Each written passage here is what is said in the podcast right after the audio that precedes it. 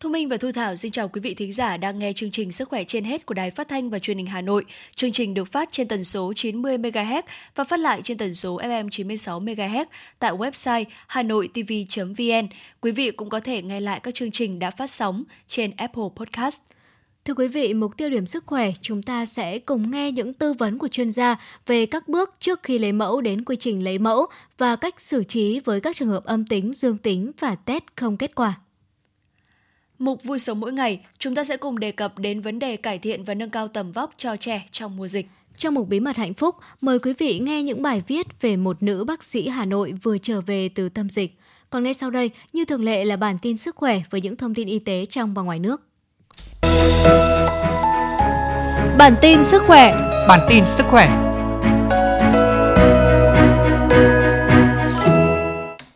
Thưa quý vị và các bạn, theo đánh giá của Bộ Y tế, tình hình dịch COVID-19 trong nước vẫn diễn biến khó lường, nguy cơ dịch bệnh gia tăng và tái bùng phát có thể xảy ra ở bất cứ đâu, bất kỳ khi nào, nhất là thời gian qua đã có số lượng lớn người dân di chuyển về quê từ các địa phương nới lỏng giãn cách xã hội. Để phòng dịch, cùng với ý thức tự giác của mỗi người dân thì cần sự vào cuộc quyết liệt của các cấp, các ngành và chính quyền địa phương. Khi phát hiện trường hợp vi phạm phải xử lý nghiêm theo quy định. Phó giáo sư tiến sĩ Trần Đắc Phu, cố vấn cao cấp Trung tâm Đáp ứng Khẩn cấp Sự kiện Y tế Công cộng Việt Nam cho rằng, người về quê đợt này chủ yếu là từ các vùng có tỷ lệ lây nhiễm cộng đồng cao. Trong số họ có thể có những F0, thậm chí những người đã tiêm đủ 2 mũi vaccine phòng COVID-19 vẫn có thể bị nhiễm bệnh và lây cho người khác.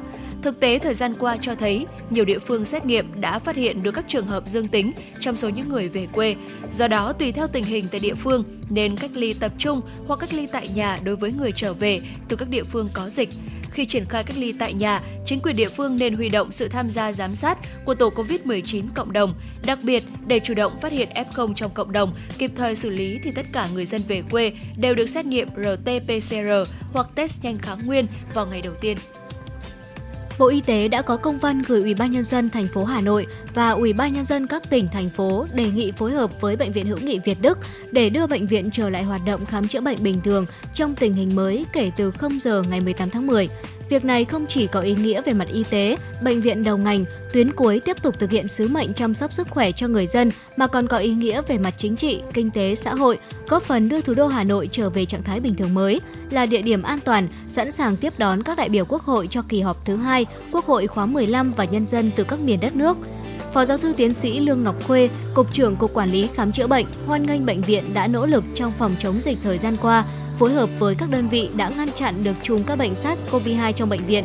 Bệnh viện lập kế hoạch thông báo hết dịch và kế hoạch đón người bệnh theo phương án bệnh viện hoạt động tách đôi, có vùng đệm, vùng sạch, khử khuẩn lại các khu vực trong bệnh viện để trước khi quay trở lại làm việc ngày tiếp nhận người bệnh mới. Tháo gỡ chốt phong tỏa, thời điểm này là đủ 14 ngày theo quyết định của phong tỏa áp dụng với tầng 7 và tầng 8, nhà D. Quỹ hỗ trợ bệnh nhân ung thư Ngày Mai Tươi Sáng vừa phát động chiến dịch truyền thông, khám sàng lọc và phát hiện sớm ung thư vú, chung tay vì người phụ nữ tôi yêu theo hình thức trực tuyến. Ghi nhận ung thư năm 2020, mỗi năm ở nước ta có hơn 182.000 ca mắc mới ung thư, trong đó ung thư vú là hơn 21.500 ca, chiếm tỷ lệ 11,8%. Tuy nhiên, đây là căn bệnh hoàn toàn có thể chữa khỏi nếu được phát hiện sớm. Vì thế, việc tầm soát, phát hiện sớm ung thư vú có ý nghĩa đặc biệt quan trọng. Phát hiện càng sớm, việc điều trị càng đơn giản, hiệu quả điều trị càng cao, chi phí điều trị càng ít. Chương trình truyền thông và khám sàng lọc phòng chống ung thư vú diễn ra từ ngày 16 tháng 10 đến hết ngày 28 tháng 11. Cụ thể, Quỹ hỗ trợ bệnh nhân ung thư Ngày Mai Tươi Sáng sẽ phối hợp với 6 bệnh viện bao gồm Bệnh viện K, Bệnh viện Bạch Mai, Bệnh viện Trung ương Huế, Bệnh viện Ung bướu Đà Nẵng, Bệnh viện Ung bướu TP.HCM, Bệnh viện Ung bướu Hà Nội triển khai khám sàng lọc, tầm soát miễn phí, phát hiện sớm nguy cơ ung thư vú cho gần 3.000 phụ nữ. Chương trình khám sàng lọc ung thư vú tại các bệnh viện diễn ra từ ngày 16 tháng 10 đến ngày 21 tháng 11. Chương trình cũng tổ chức nhiều chuỗi tư vấn qua hình thức giao lưu trực tuyến với bác sĩ chuyên khoa để cung cấp kiến thức, hướng dẫn cách phát hiện bệnh ung thư sớm, cách phòng bệnh hiệu quả, giải đáp những thông tin liên quan đến ung thư vú. Các bác sĩ lưu ý nhóm phụ nữ nguy cơ mắc ung thư vú cao là người có tiền sử mắc ung thư buồng trứng, ung thư phúc mạc hoặc ung thư vú, tiền sử gia đình mắc ung thư vú, buồng trứng hoặc phúc mạc, người nhạy cảm gen và người xạ trị vùng ngực khi từ 10 đến 30 tuổi. Để phát hiện sớm ung thư vú, phụ nữ cần khám sàng lọc 6 tháng một lần. Các xét nghiệm sàng lọc chẩn đoán hình ảnh được khuyến cáo cho những phụ nữ có nguy cơ cao mắc ung thư vú bao gồm siêu âm, chụp X-quang, tuyến vú sàng lọc hàng năm và chụp cộng hưởng từ vú sàng lọc bổ sung hàng năm cách nhau 6 tháng. Lo ngại việc trẻ học trực tuyến phải sử dụng các thiết bị điện tử như điện thoại thông minh, máy tính bảng, máy vi tính trong thời gian dài sẽ ảnh hưởng đến thị lực, nên không ít phụ huynh đã tìm mua kính chống ánh sáng xanh được quảng cáo có khả năng bảo vệ mắt, nhất là ngăn ngừa cận thị. Thế nhưng theo các bác sĩ nhãn khoa, loại kính này không có tác dụng như lời quảng cáo. Điều quan trọng để phòng ngừa cận thị cho trẻ là phải tuân thủ các nguyên tắc bảo vệ mắt. Bác sĩ Hoàng Cương, Bệnh viện Mắt Trung ương lưu ý, theo các nghiên cứu, khi mỗi cá nhân làm việc với các phương tiện có màn hình ở cự ly gần trên 7 giờ một ngày, thì sau 5 năm, khoảng 70% sẽ mắc cận thị. Để ngăn ngừa cận thị, bảo vệ đôi mắt của trẻ không nên thần thánh hóa công nghệ từ kính chống ánh sáng xanh, mà điều quan trọng là phải tuân thủ những nguyên tắc bảo vệ mắt. Cụ thể, mỗi học sinh cần ngồi giãn cách trước màn hình, nghỉ ngơi xen kẽ. Cùng với đó, mỗi học sinh cần chú ý đến mức độ chiếu sáng và tăng độ tương phản, không nên để máy tính ở gần cửa sổ hay nguồn sáng mạnh gây giao thoa ánh sáng. Ngoài ra, cha mẹ cần lưu ý không để trẻ ngồi thấp quá so với bàn học, màn hình máy tính quá cao sẽ gây hại cho mắt. Argentina đã bắt đầu chương trình tiêm vaccine ngừa COVID-19 cho trẻ em từ 3 đến 11 tuổi. Bộ trưởng Bộ Y tế Argentina Sala Virotti cho biết, chương trình tiêm chủng cho trẻ em được triển khai đồng thời tại tất cả các địa phương trên cả nước. Đây sẽ là cơ sở để Argentina hướng tới mục tiêu hoàn tất phác đồ tiêm vaccine cho người dân trước cuối năm nay. Để thực hiện kế hoạch này, chính phủ Argentina đã phân phối cho các địa phương tại nước này hơn 2 triệu liều vaccine COVID-19 của Sinopharm, loại đã được cấp phép sử dụng cho trẻ em trong độ tuổi trên. Ngoài ra, Argentina vẫn còn trong kho dự trữ 9 triệu liều vaccine loại này để sử dụng cho trẻ em. Cùng với đó, chính phủ Argentina cũng phân phối 1,6 triệu liều vaccine của Pfizer để tiếp tục chương trình tiêm chủng cho trẻ vị thành niên từ 12 tuổi trở lên. Cuba đang xem xét việc tiêm thử nghiệm vaccine phòng COVID-19 cho trẻ em dưới 2 tuổi. Đến nay, Cuba là nước đầu tiên trên thế giới tiêm chủng hàng loạt cho trẻ em và thiếu niên từ 2 đến 18 tuổi. Với liệu trình 2 mũi Soberana 2 và 1 mũi Soberana Plus, cả hai loại vaccine này đều được phát triển bởi Viện Finlay với hiệu quả phòng COVID-19 đạt 91,2%. Kết quả này là cơ sở để Cuba xem xét thử nghiệm vaccine ngừa COVID-19 cho trẻ em dưới 2 tuổi. Bộ trưởng Bộ Y tế Cuba cho biết, Cuba sẽ là nước đầu tiên trên thế giới nối lại việc cho trẻ em đến trường với toàn bộ học sinh được tiêm chủng trong thời gian tới. Cơ quan phòng chống COVID-19 của Nga cho biết khoảng 45% người Nga trưởng thành đã có kháng thể sau khi được tiêm phòng hoặc đã nhiễm bệnh. Phó Thủ tướng Nga Tatiana Golikova cho rằng tỷ lệ miễn dịch cộng đồng cần ở mức 80% để bảo đảm khả năng bảo vệ người dân trước đại dịch COVID-19. Số người thiệt mạng vì COVID-19 tại Nga cũng tăng gần 1.000 ca mỗi ngày, cao nhất lục địa già. Thủ đô Moscow, nơi có số nhiễm và tử vong cao hơn nhiều so với các địa phương khác, chính quyền đang xem xét các biện pháp triệt để hơn, trong đó có khả năng sử dụng lại mã QR tại các nơi công cộng. Theo các chuyên gia, sự lây lan mạnh của biến thể Delta trong khi tỷ lệ tiêm chủng còn thấp khiến người Nga đang phải đối mặt với làn sóng dịch COVID-19 thứ tư nguy hiểm hơn những lần trước. Nhiều khu vực ở Nga đang tăng cường yêu cầu tiêm chủng bắt buộc. Chính phủ Indonesia đang tăng cường chiến lược để ngăn chặn nguy cơ làn sóng dịch COVID-19 thứ ba xảy ra vào cuối năm 2021, thời điểm hoạt động đi lại của người dân gia tăng trong dịp Giáng sinh và năm mới. 6 chiến lược đã được thực hiện tại Indonesia dựa trên kinh nghiệm trong việc giảm thiểu các trường hợp mắc COVID-19 trong thời gian qua, bao gồm kiểm soát chặt chẽ các lĩnh vực khi các hoạt động cộng đồng được nới lỏng, tăng cường khả năng tiêm chủng của nhóm người cao tuổi, khuyến khích đẩy mạnh tiêm chủng cho trẻ em. Cùng với việc mở cửa các chuyến bay quốc tế, chính phủ nước này cam kết kiểm soát sự di chuyển của du khách quốc tế với các thủ tục nghiêm ngặt, tăng cường vai trò của chính quyền địa phương trong việc giám sát các hoạt động, tiếp tục tuyên truyền, vận động người dân tuân thủ các biện pháp sức khỏe cộng đồng trong mọi tình hình. Trong những đợt dịch trước, nhiều ổ dịch đã xuất hiện sau các đợt nghỉ lễ của Indonesia, vì vậy cần hết sức thận trọng trong thời điểm cuối năm này. Lực lượng đặc nhiệm dịch vụ dự phòng Hoa Kỳ đang xem xét thực hiện một số thay đổi đối với hướng dẫn dùng aspirin hàng ngày để ngăn ngừa bệnh tim và đột quỵ. Lực lượng đặc nhiệm khuyến cáo người ở độ tuổi 40 thảo luận với bác sĩ của họ về việc có nên uống thuốc aspirin nhằm ngăn ngừa bệnh tim mạch hay không. Dự thảo cũng nói rằng người từ 60 tuổi trở lên không nên bắt đầu uống aspirin để ngăn ngừa bệnh tim và đột quỵ vì bằng chứng mới cho thấy có những tác hại tiềm ẩn làm mất đi những lợi ích từ thuốc này. Tuy nhiên, khuyến cáo này của lực lượng đặc nhiệm không dành cho những người đã từng dùng aspirin cho một cơn đau tim hoặc đột quỵ trước đó. họ nên tiếp tục dùng thuốc trừ khi bác sĩ lâm sàng của họ có chỉ định khác. Dự thảo khuyến nghị đã được công bố để lấy ý kiến người dân từ nay đến ngày 8 tháng 11. Bệnh tim là nguyên nhân gây tử vong hàng đầu ở Mỹ, chiếm khoảng 1/4 số trường hợp thiệt mạng. Mặc dù dùng aspirin liều thấp hàng ngày đã được chứng minh là làm giảm nguy cơ bị đau tim hoặc đột quỵ ở một số người, nhưng việc làm này cũng đi kèm với nguy cơ chảy máu nghiêm trọng trong dạ dày, ruột và não, theo lực lượng đặc nhiệm. Nguy cơ xuất huyết này tăng lên theo độ tuổi. Năm 2016, lực lượng đặc nhiệm đã đưa ra khuyến nghị về việc sử dụng aspirin để ngăn ngừa bệnh tim mạch và ung thư đại trực tràng. Tuy nhiên, dự thảo mới chỉ tập trung vào việc ngăn ngừa bệnh tim mạch và kêu gọi nghiên cứu thêm về việc dùng aspirin để ngăn ngừa ung thư đại trực tràng. Tiêu điểm sức khỏe.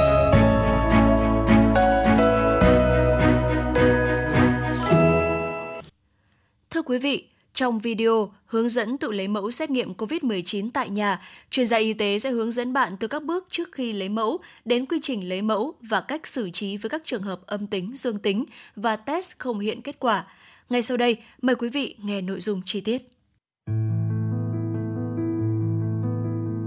Hướng dẫn sử dụng kit xét nghiệm test nhanh COVID-19, mẫu ngoái dịch tỵ hầu, test thử nhanh phát hiện kháng nguyên SARS-CoV-2.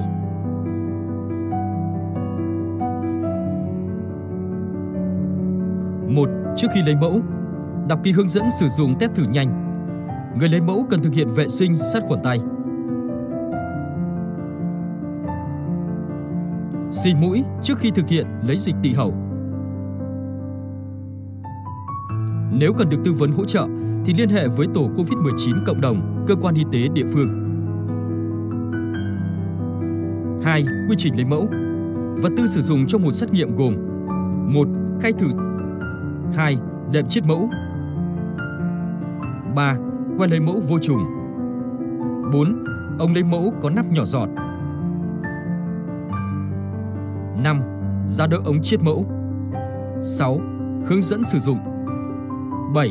Đồng hồ đếm thời gian. Để tất cả các thành phần của bộ xét nghiệm cân bằng với nhiệt độ phòng từ 15 đến 30 độ C trước khi xét nghiệm khoảng 30 phút.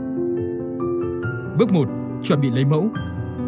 Gấp và đặt giá đỡ ống chiết mẫu lên mặt phẳng sạch, nằm ngang. Cho 10 giọt tương đương 300 microlit đệm chiết mẫu vào ống chiết rồi đặt lên giá đỡ.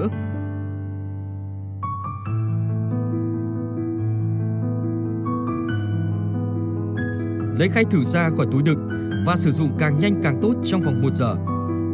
Đặt khai thử lên bề mặt phẳng sạch, nằm ngang. Lấy que lấy mẫu vô trùng ra khỏi túi và tiến hành thu thập mẫu xét nghiệm. Bước 2. Thu thập mẫu ngoái dịch hầu. Tư thế ngồi lấy mẫu. Đầu nghiêng về phía sau một góc 70 độ. Đưa que lấy mẫu qua lỗ mũi, đẩy sâu vào tỵ hầu đến khi thấy có vật cản thì dừng lại. Xoay que 3 lần và giữ yên từ 5 đến 10 giây. Nhẹ nhàng xoay và rút que mẫu ra khỏi mũi.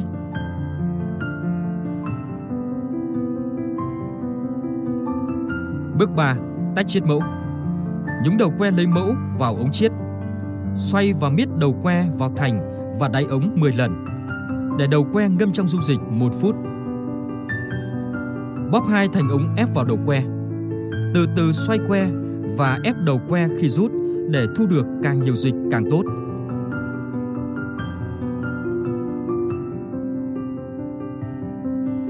Đậy chặt ống bằng nắp nhỏ giọt. Lắc mạnh ống theo chiều ngang 10 lần để trộn đều mẫu, tránh để dung dịch chạm tới đầu lọc trong nắp nhỏ giọt. Nhỏ 3 giọt tương đương 100 microlit mẫu chiết từ ống vào ô nhận mẫu có ký hiệu S của khai thử và bắt đầu đếm thời gian.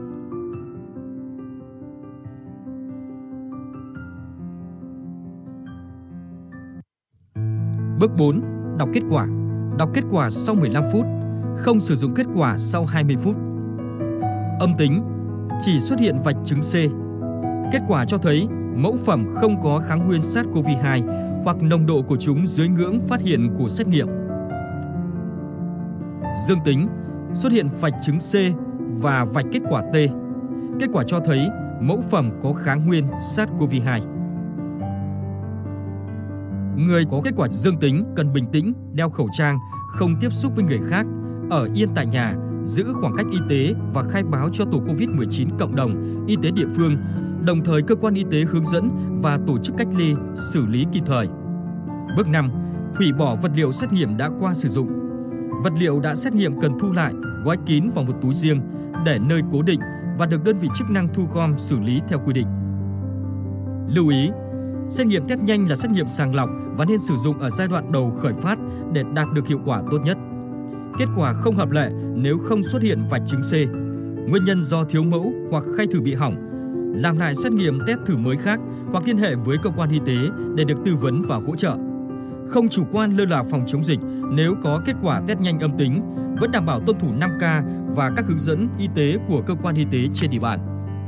Kết quả âm tính vẫn không loại trừ hoàn toàn khả năng nhiễm SARS-CoV-2 và phải được xem xét trong bối cảnh dịch tễ cụ thể. Nếu cần thiết, kết quả phải được khẳng định lại bằng xét nghiệm real-time PCR.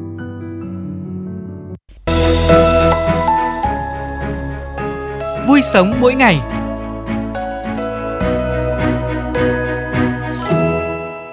Thưa quý vị và các bạn, để có một thế hệ người Việt Nam khỏe mạnh, ngay từ khi mang thai và con chào đời, người mẹ cần cung cấp một chế độ dinh dưỡng đủ chất mới bảo đảm nâng cao tầm vóc và thể lực khi trưởng thành.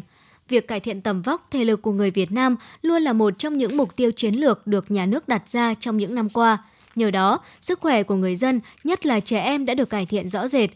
Tỷ lệ suy dinh dưỡng thể nhẹ cân ở trẻ em dưới 5 tuổi giảm liên tục và bền vững. Tuy nhiên, tỷ lệ suy dinh dưỡng thể thấp còi vẫn còn cao ở mức 24,6%. Từ năm 1993 đến nay, chiều cao trung bình của thanh niên Việt Nam chỉ tăng thêm được 3cm, hiện đạt 164cm ở nam và 153cm ở nữ. Chiều cao của nam đứng thứ 19 và của nữ đứng thứ 13 trong tổng số những nước có chiều cao thấp nhất thế giới. Chiều cao trung bình đạt được, tức là mức cao nhất đạt đến của thanh niên Việt Nam, hiện nay nằm ở nhóm tuổi từ 20 đến 24. Đáng lưu ý, chiều cao của người Việt Nam thấp hơn chuẩn quốc tế khoảng 10cm và thấp hơn chiều cao trung bình cùng nhóm tuổi của phần lớn các nước trong khu vực châu Á. Theo các nhà khoa học dinh dưỡng, có 5 yếu tố ảnh hưởng đến phát triển tầm vóc của người Việt Nam như giới tính, gen, dinh dưỡng, hoạt động thể lực, giấc ngủ, môi trường và bệnh tật. Trong đó, gen góp từ 20 đến 25% sự ảnh hưởng tới chiều cao. Nhưng để đạt được chiều cao nhất còn phụ thuộc vào nhiều điều kiện nuôi dưỡng như dinh dưỡng, tập luyện, tình trạng bệnh tật. Điều này cho thấy chiều cao còn phụ thuộc vào nhiều yếu tố hơn, nhất là việc nuôi dưỡng trẻ từ trong bụng mẹ có được đúng cách hay không.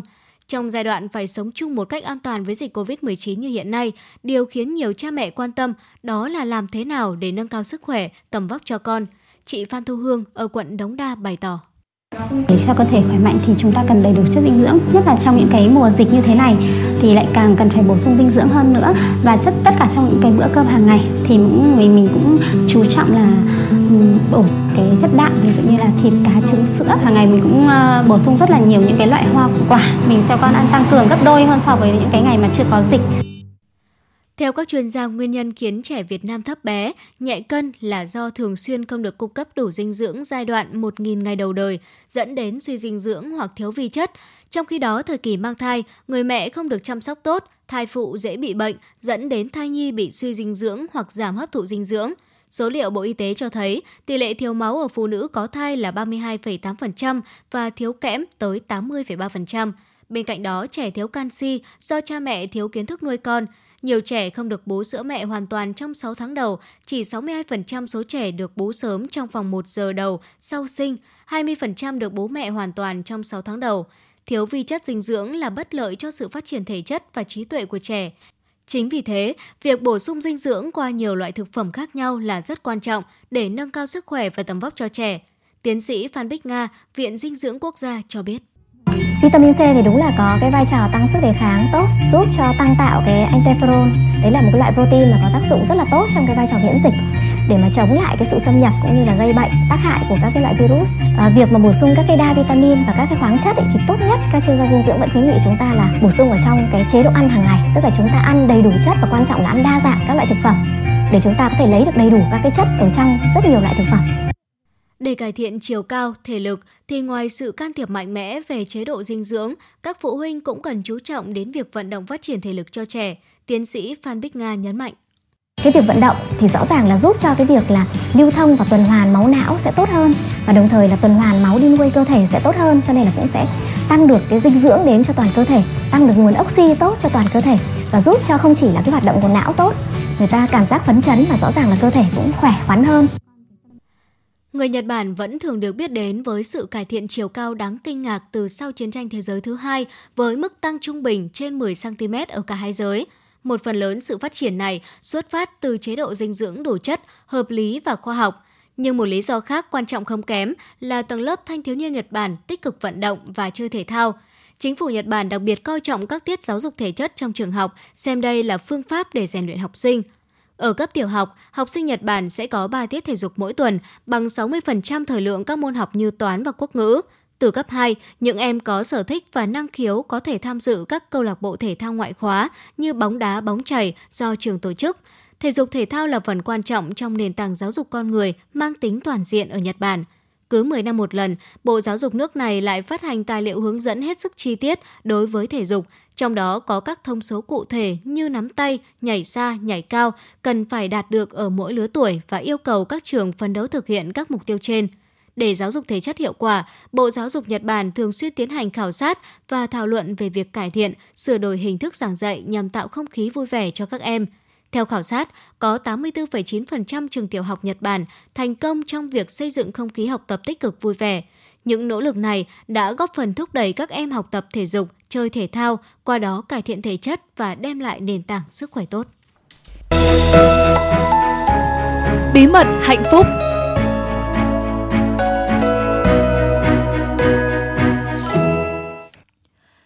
Thưa quý vị, sau gần 2 tháng tham gia chống dịch tại thành phố Hồ Chí Minh, bác sĩ Hà Hồng Anh, Viện Huyết Học Truyền Máu Trung ương bật khóc khi phải chia tay những đồng nghiệp của mình ở bệnh viện hồi sức COVID-19. Chiều ngày 13 tháng 10, bác sĩ Hà Hồng Anh đã ổn định việc sinh hoạt tại một khách sạn ở Hà Nội, nơi cô và hơn 60 y bác sĩ khác của Viện Huyết Học và Truyền Máu Trung ương thực hiện cách ly y tế. Sau gần 2 tháng vào thành phố Hồ Chí Minh hỗ trợ phòng chống dịch bệnh, nữ bác sĩ trẻ thở phào bởi đã được trở về gần với gia đình. Thế nhưng cô cũng rất nhớ những người đồng nghiệp của mình tại chiến tuyến Bệnh viện Hồi sức COVID-19, thành phố Thủ Đức. Cô tâm sự, trở về Hà Nội, tôi thật sự thấy quyến luyến và nhớ những người đồng nghiệp tại thành phố Hồ Chí Minh. Dẫu vậy, niềm vui của tôi lại nhiều hơn bởi sắp được đoàn tụ với người thân. Ngoài ra, sự trở về của tôi cũng có nghĩa tình hình dịch bệnh ở miền Nam đã ổn định. Ngày 24 tháng 8, Hồng Anh đã theo đoàn 65 người từ Viện Huyết học và Truyền máu Trung ương lên đường vào thành phố Hồ Chí Minh làm nhiệm vụ tại khoa 9B Bệnh viện Hồi sức COVID-19, nơi tiếp nhận điều trị những F0 thể nặng hoặc nguy kịch. Là bác sĩ nội khoa đã được tập huấn và cũng như làm việc tại các khoa hồi sức cấp cứu, Hồng Anh vẫn khá bối rối khi phải đối mặt với COVID-19. Để có thể đáp ứng công việc, cô đã phải học hỏi, nghiên cứu thêm kiến thức, đồng thời nhận sự trợ giúp từ các đồng nghiệp có chuyên môn. Hồng Anh cho biết, trước khi nhận nhiệm vụ, cả đoàn chúng tôi đã họp và thảo luận rất nhiều, tập huấn cho nhau từ các kỹ năng nhỏ nhất như mặc đồ bảo hộ ra sao, rửa tay thế nào. Thậm chí chúng tôi cũng đã tính toán rằng nếu chẳng may trở thành F0, nhân viên y tế vẫn sẽ làm việc nếu sức khỏe cho phép. Thời gian đầu chưa quen công việc, tôi thấy mệt, cứ hết ca trực là lăn ra ngủ, không muốn ăn uống gì. Nhiều lần, mồ hôi làm mờ cả mắt kính, tôi phải khắc phục bằng cách đi lại loanh quanh nhiều lần để làm khô hơi nước. Ngoài ra, sau ca trực đêm, chúng tôi phải tắm bằng nước lạnh. Đây thực sự là điều rất khó khăn, đặc biệt là với những bạn nữ. Theo Hồng Anh, trong quá trình làm việc, điều khó khăn nhất đối với cô chính là phải mặc đồ bảo hộ trong 7 giờ liên tục. Thời tiết nắng nóng tại thành phố Hồ Chí Minh kèm theo việc phải di chuyển tất bật giữa các buồng bệnh, Hồng Anh không tránh được nỗi mệt mỏi, căng thẳng. Có mặt tại thành phố Hồ Chí Minh vào những tháng ngày dịch bệnh dữ dội nhất, Hồng Anh đã chứng kiến cảnh khốc liệt từ bên trong nơi bệnh viện tuyến đầu. Cô tâm sự, bệnh viện hồi sức COVID-19 những tháng 8, tháng 9 trước khi nào chống dừng bệnh. Vừa mở thêm khoa mới, các bác sĩ đã lập tức tiếp nhận bệnh nhân. Tất cả đều cố gắng điều trị để luân chuyển bệnh nhân nhanh và nhiều nhất có thể. Hồng Anh chia sẻ, chúng tôi bảo nhau không được từ bỏ bất kỳ cơ hội nào, cho dù là nhỏ nhất, để cứu sống bệnh nhân. F0 vào viện rất cô đơn, họ bệnh nặng nhưng không có người thân giúp đỡ, động viên. Nhân viên y tế, tình nguyện viên chúng tôi vừa điều trị, vừa khích lệ tinh thần họ. Nhiều bác sĩ trước đây chưa từng thay bỉm, thay tã hay vệ sinh cho người nhà, thế nhưng khi vào đây, họ không nề hà làm giúp người bệnh. Dù đã trở về Hà Nội, Hồng Anh vẫn nhớ như in cảm giác và những kỷ niệm khi làm nhiệm vụ tại thành phố Hồ Chí Minh. Có ngày cô tiếp nhận gia đình 3 thế hệ cùng nhập viện. Sau thời gian điều trị, cả nhà đã cùng khỏi Covid-19 và được xuất viện về nhà. Đó chính là nguồn động lực rất lớn để nữ bác sĩ trẻ cùng đồng nghiệp chiến đấu bền bỉ hơn với đại dịch. Thế nhưng Hồng Anh cũng có những kỷ niệm rất buồn. Cô từng chứng kiến nhiều bệnh nhân còn trẻ nhưng không thể vượt qua căn bệnh. Có nhiều người khác mất cả gia đình, còn có cả những người mẹ qua đời ngay trên giường bệnh mà không kịp nhìn con sơ sinh. Đó là những câu chuyện khiến cô ám ảnh rất nhiều. Đúng là lằn ranh giữa sự sống và cái chết, thật quá mong manh. Hồng Anh đang thực hiện cách ly tại khách sạn trong 7 ngày, chờ đợi được đoàn tụ cùng với gia đình. Cô sẽ không phải trò chuyện cùng cha mẹ qua chiếc điện thoại nữa, có thể được ngồi cùng ăn cơm thỏa nỗi nhớ suốt 2 tháng qua. Những ngày còn ở thành phố Hồ Chí Minh, tôi đã rất nhớ gia đình, nhớ bạn bè và đồng nghiệp ở Hà Nội. Tôi thường gọi điện về nhà sau mỗi ca trực, thông báo cho cha mẹ kết quả âm tính của mình để mọi người yên tâm. Nhiều lần vì nhớ nhà quá, tôi bật khóc vì tủi thân. Nữ bác sĩ hy vọng tuần cách ly sẽ là khoảng thời gian để cô nghỉ ngơi, để chuẩn bị quay lại nhịp sinh hoạt và trạng thái công việc bình thường. Nữ bác sĩ tâm sự, dịch bệnh tại thành phố Hồ Chí Minh đã được kiểm soát hiệu quả, nhưng số ca bệnh vẫn xuất hiện nhiều trong cộng đồng. Tôi biết những đồng nghiệp của tôi ở trong miền Nam vẫn rất vất vả. Tôi tin chắc chắn họ vẫn sẽ kiên cường cho đến khi bệnh nhân COVID-19 cuối cùng xuất viện. Thưa quý vị thính giả, sau khi trở về từ tâm dịch, hoàn thành cách ly 7 ngày, các y bác sĩ, kỹ thuật viên của ngành y tế lại bắt tay vào công tác chống dịch tại địa bàn phụ trách, lại tiếp tục sứ mệnh chăm sóc và bảo vệ sức khỏe nhân dân. Dịch COVID-19 đang dần được kiểm soát, thành phố Hà Nội đã chuyển sang trạng thái sống chung chủ động và an toàn với COVID-19. Nhưng nguy cơ bùng phát dịch bệnh vẫn rất cao. Tinh thần chung tay phòng chống dịch bệnh, tinh thần chia lửa của ngành y tế khi xuất hiện các điểm nóng dịch bệnh rất cần được phát huy và nhân rộng để sớm kiểm soát dịch bệnh trên địa bàn cả nước. Thưa quý vị, đến đây thì thời lượng của chương trình Sức khỏe trên hết xin phép được khép lại. Mọi câu hỏi cũng như bài viết, quý vị có thể gửi về hòm thư sức khỏe trên hết hanoitv.vn.